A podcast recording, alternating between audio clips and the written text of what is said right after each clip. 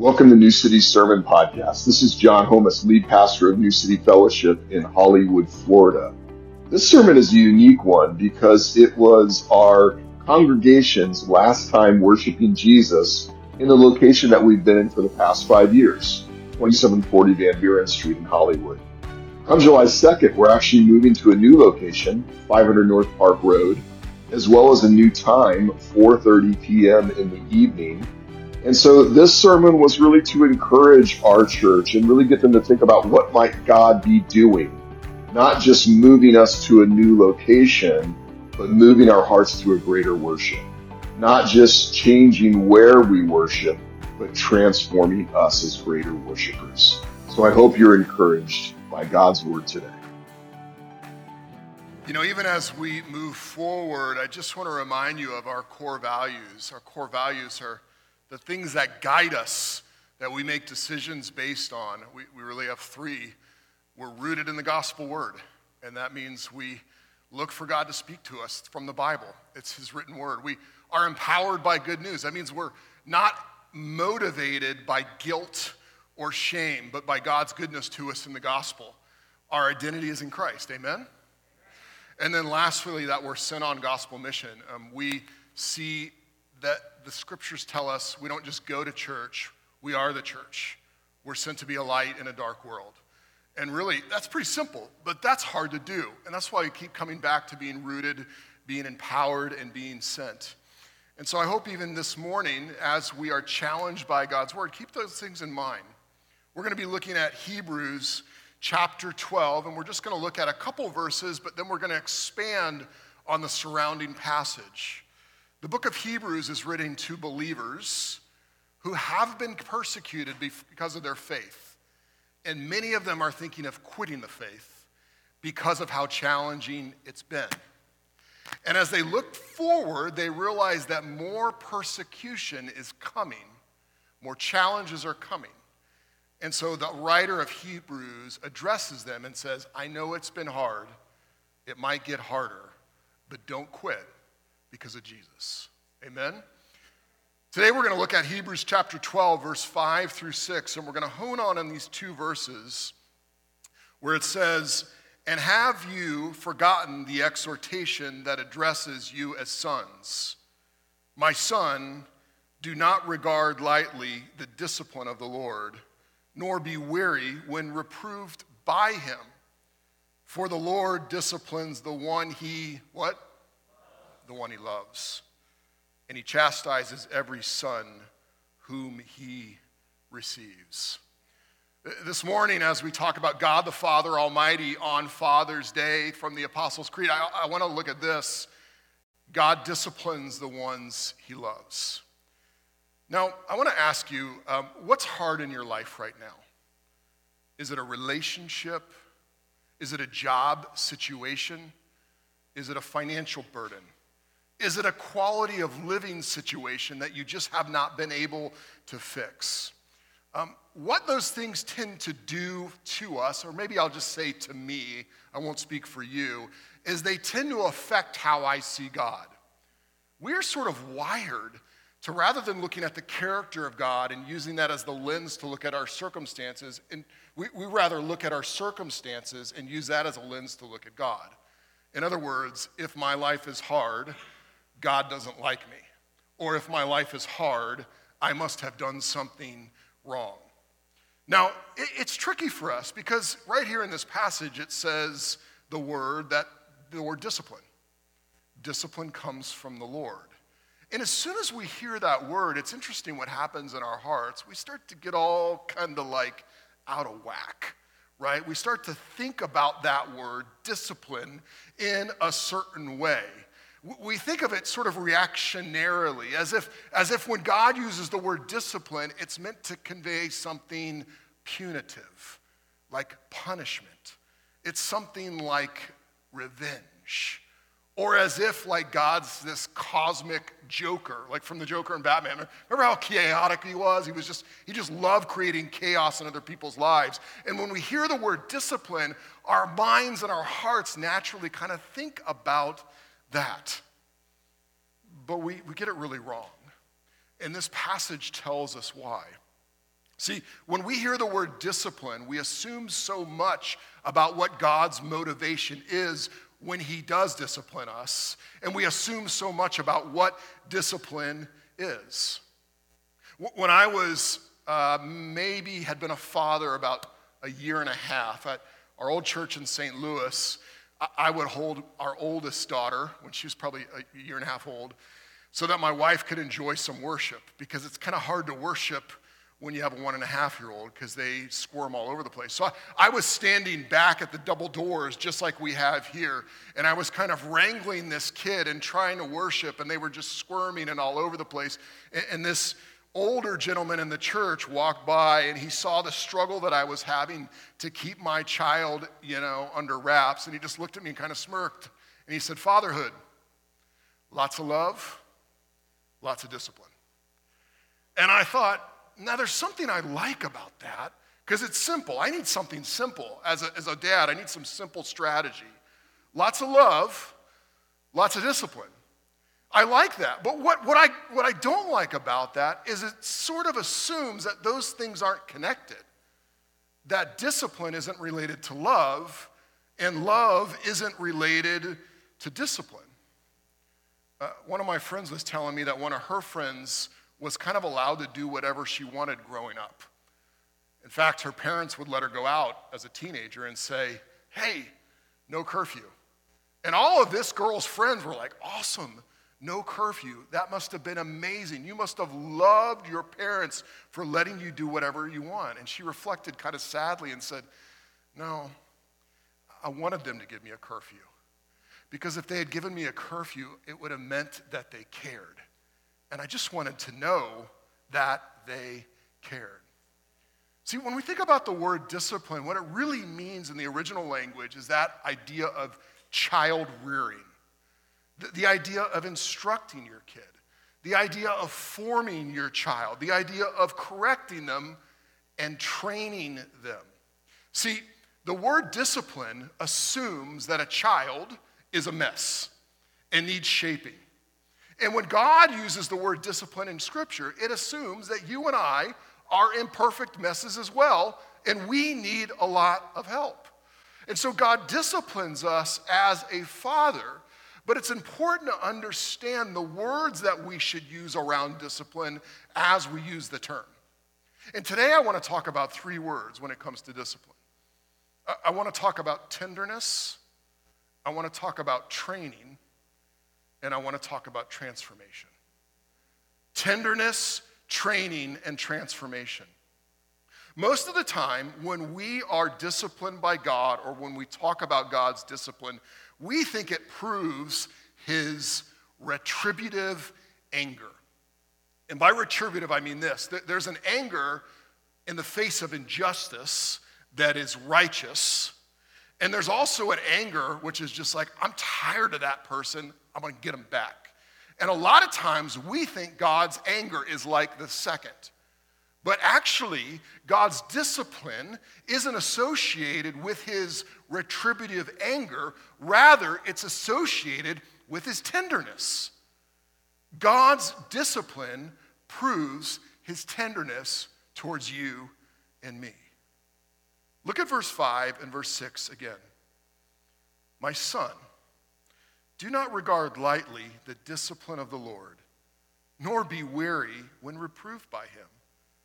For the Lord disciplines the one he loves and chastises every son whom he receives.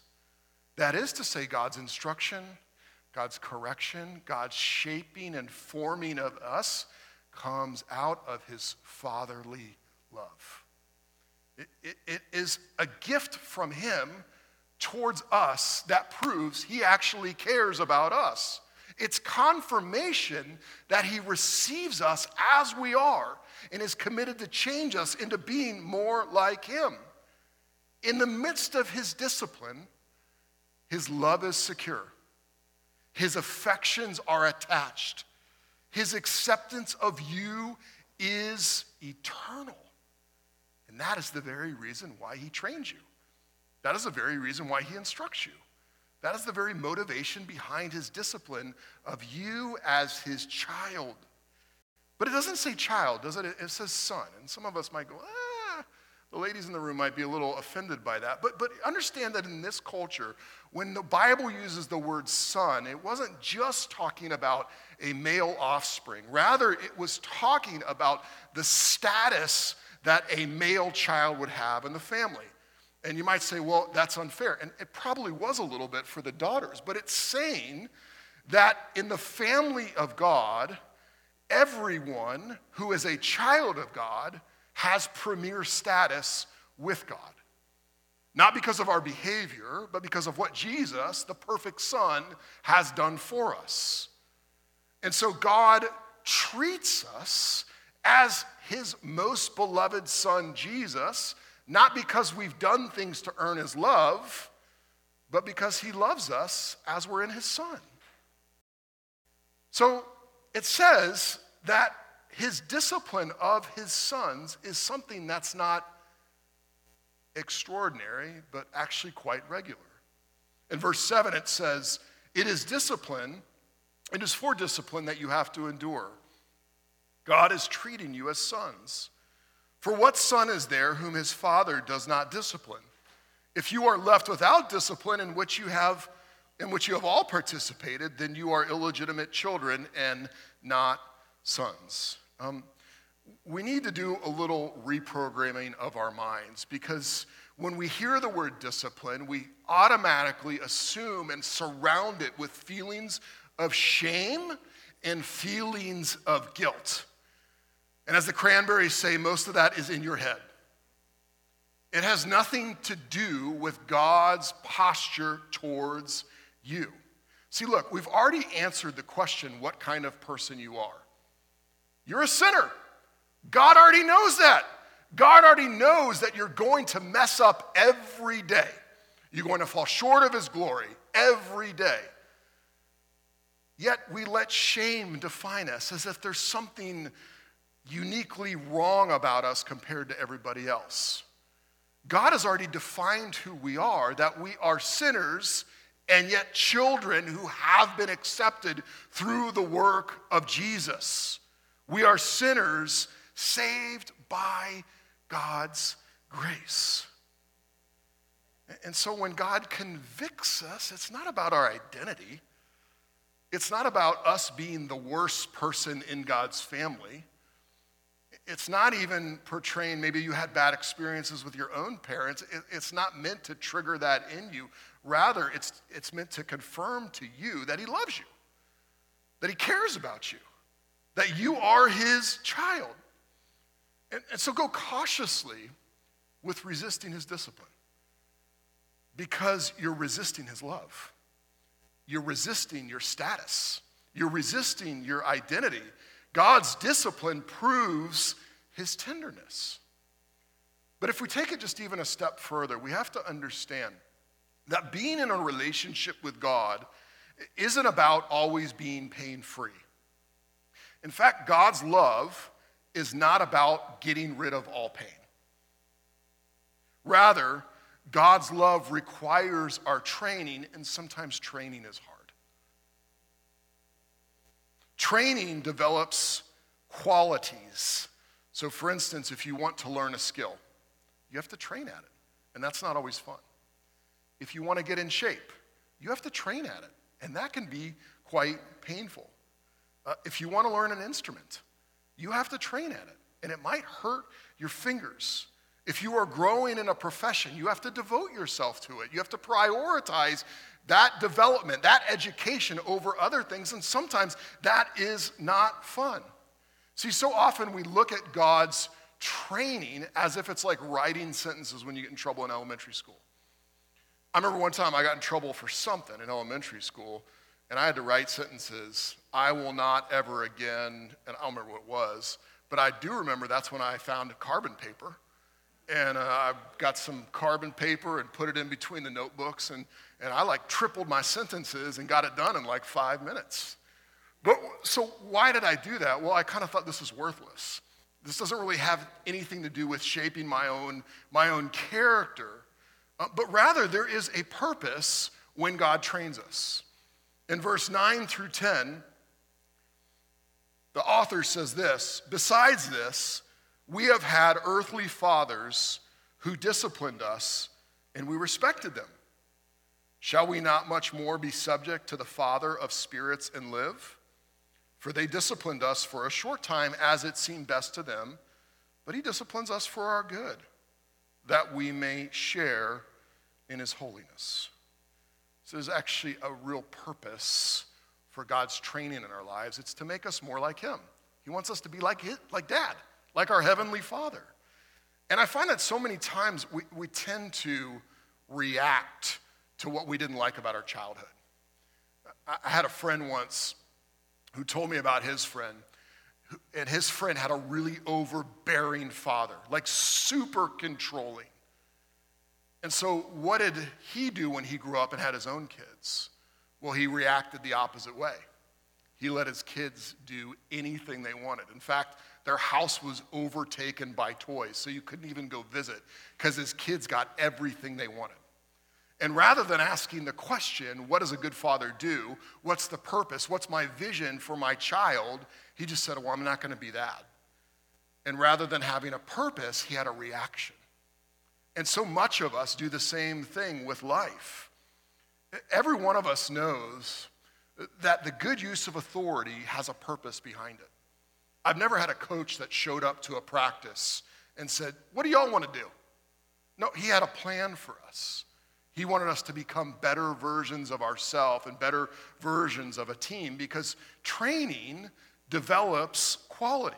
And part of us being good dads in this room is to be like our Heavenly Father and to parent with a purpose. My own dad, who does some counseling, has said, You always should have three goals in your mind as you're parenting. As you raise your children, you should shape them so that they're serviceable to God, like they want to serve God that they're hireable. In other words, they can keep a job, and that they're marryable. Like if they want to get married one day, they could be a good spouse to someone. And I find that's very helpful, serviceable to God, hireable, and marryable. It's a good thing to help me keep a purpose as I raise my own kids, but then to remember that God has a purpose in raising us. But sometimes that training is hard. There's this scene where Rocky Balboa is training to fight Ivan Drago in, in, in Rocky Four, which is one of the best ones in my opinion. But um, his coach is Duke, which was Apollo's old coach. And, and as Rocky's training, Duke keeps yelling at him, no pain. And Rocky says back to him, no pain. And then Duke says, no pain, no pain, no pain, no pain. As if there was no pain in the training. Friends, training is painful.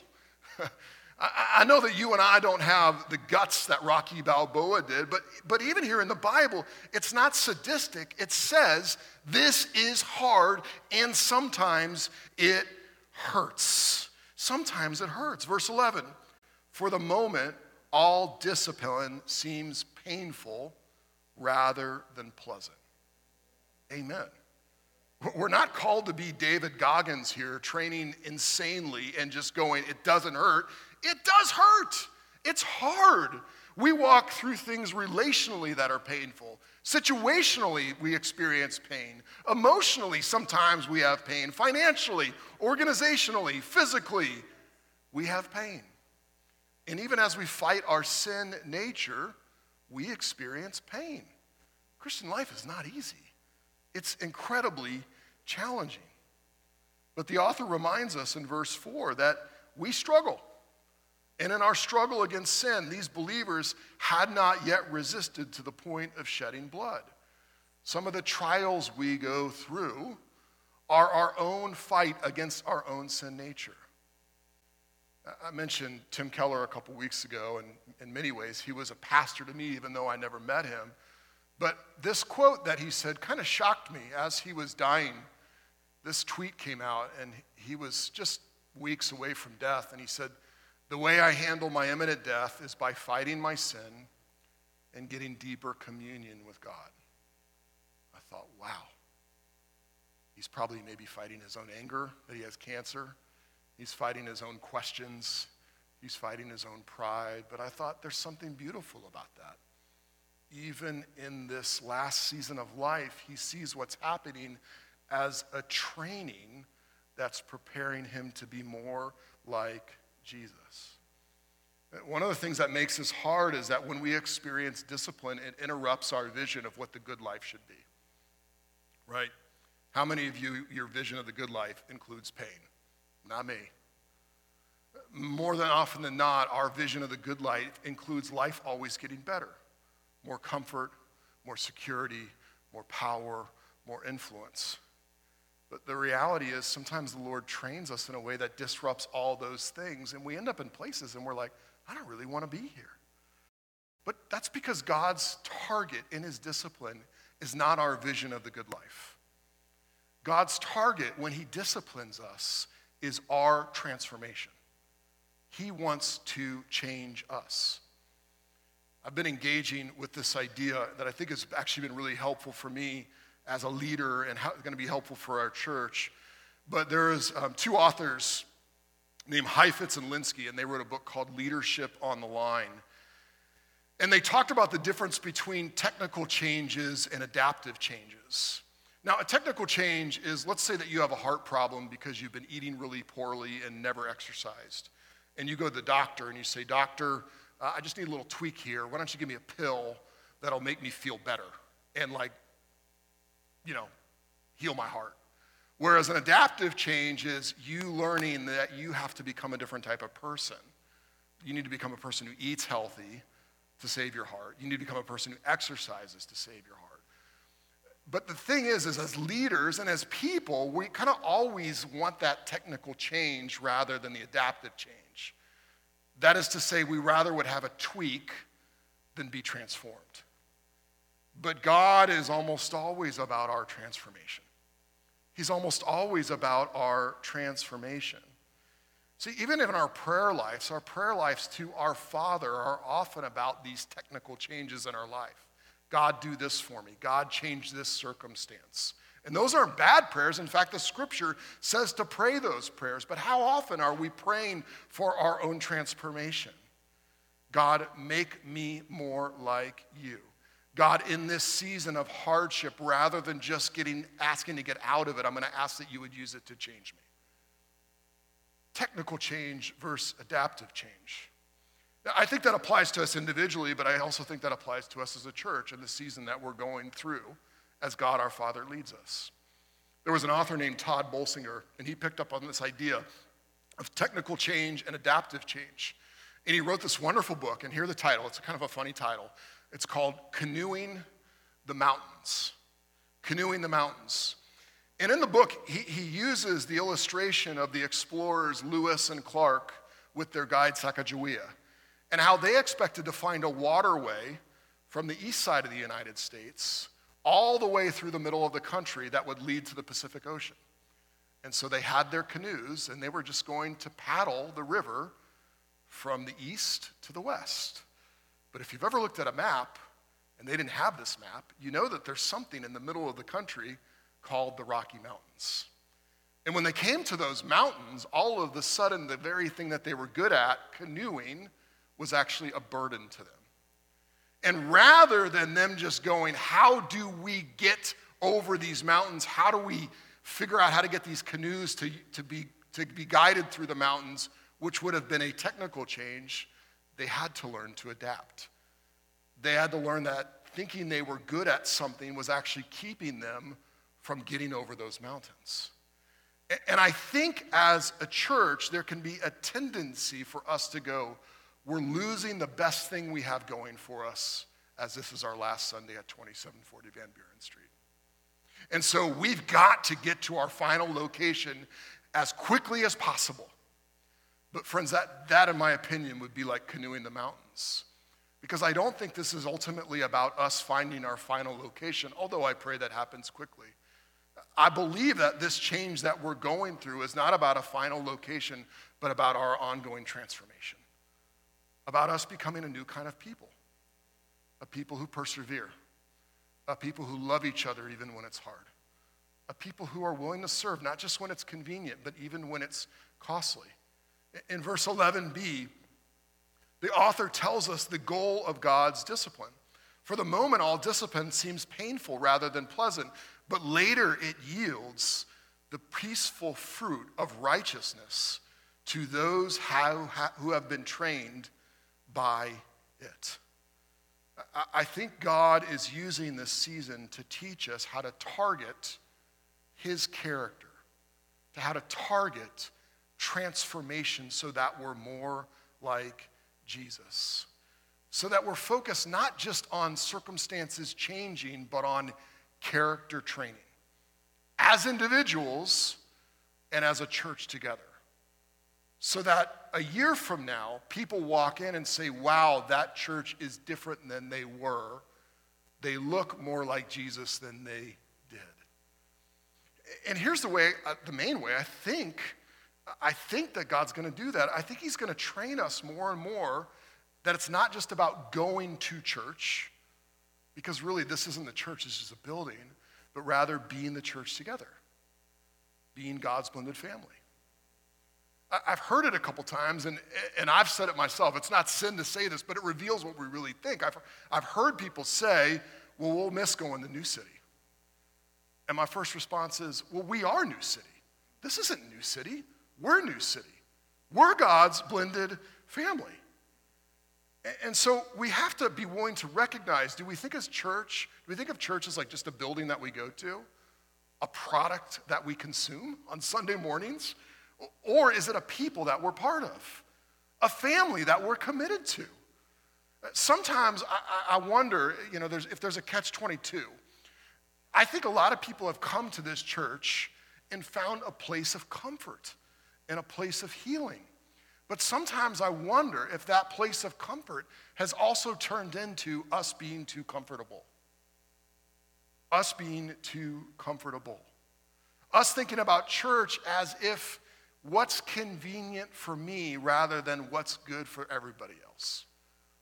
Not just going to church, but being the church. And so I think what that means is that rather than expecting others to serve us, we actually step up, join a team, commit to serve once a month. We commit to each other. We prioritize the family over our own convenience. I, I don't think that's going to be easy. I think it's going to be challenging, but I think that's what it means to co- cooperate with God's transformation of us.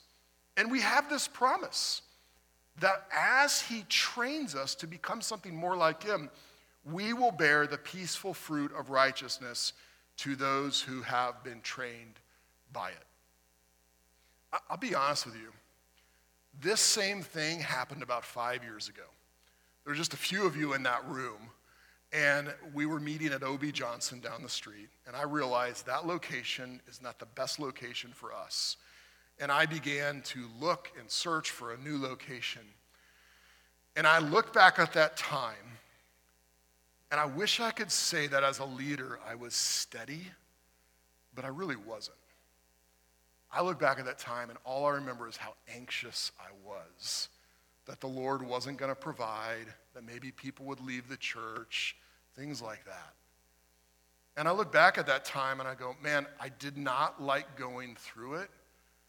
And I'm not leading perfectly through this season, but I have seen the Lord work in my life in a different way that I am a whole lot less anxious this move than I was five years ago. Because I've just seen him do it. I know it's going to be challenging. I know it's going to be hard. I know there's going to be times when we're anxious about the future, but He comes through. And I want to look back on this time and remember being marked by faith in a good God and a good Father who I know is training us rather than marked by being someone full of anxiety and worry. We're called not to shrink back, but to lean in and depend on the Lord because he is committed to train us. Verse 12 and 13 say this Therefore, lift your drooping hands and strengthen your weak knees and make straight paths for your feet, so that what is lame may not be put out of joint, but rather be healed. I love that the passage recognizes how prone we are to be discouraged, our desire to quit. And yet it says, don't let it happen. Let's embrace what God is doing. He is a good God. That doesn't mean life is pain free. That doesn't mean church is easy. But let us remember this is primarily not about us changing locations, but rather God's commitment to change us as his people, the ones he loves. Amen? We get the strength for that by looking to Jesus. The passage starts off by saying, Therefore, since we are surrounded by so great a cloud of witnesses, let us also set aside every weight and sin which clings so closely, and let us run with endurance the race that is set before us, looking to who? Jesus, the founder and perfecter of our faith, who for the joy that was before him endured the cross, despising the shame, and is seated at the right hand of God. Consider him who endured from sinners such hostility against himself, so that you may not grow weary or faint hearted. The, author reminds us of this, not to put us through a guilt trip, but rather to give us gospel motivation. And we get that gospel motivation by remembering what Christ has done. That Jesus endured suffering and death and ridicule on our behalf. On the night that Jesus was betrayed, he broke bread and he said, This is my body broken for you. Jesus went through that on the cross because he loved you and he wanted you to be reconciled to God. In the same way, he took the cup and he said, This is the cup of the new covenant. It represents his blood for the forgiveness of sins. Jesus' body was broken, his blood was shed so that you and I could be forgiven. And as we move forward into God's training, we're reminded to look at Jesus, to look at this table, to remember the motivation, so that you and I could persevere as well.